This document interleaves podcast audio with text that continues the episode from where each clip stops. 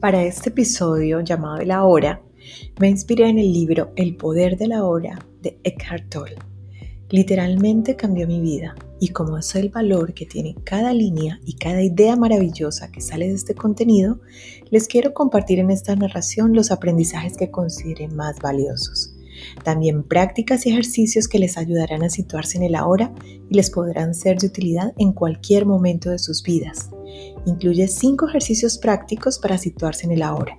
Estos ejercicios te ayudarán a mitigar dolores físicos, ansiedad, depresión, entre otros aspectos negativos que podrían afectar tu vida. Los invito a escuchar este interesante episodio. Pueden ingresar con el nombre del canal Los Cuentos y Escritos de Garot por Spotify, Apple Podcast, Google Podcast o por la plataforma de tu preferencia. Los espero en este episodio siete.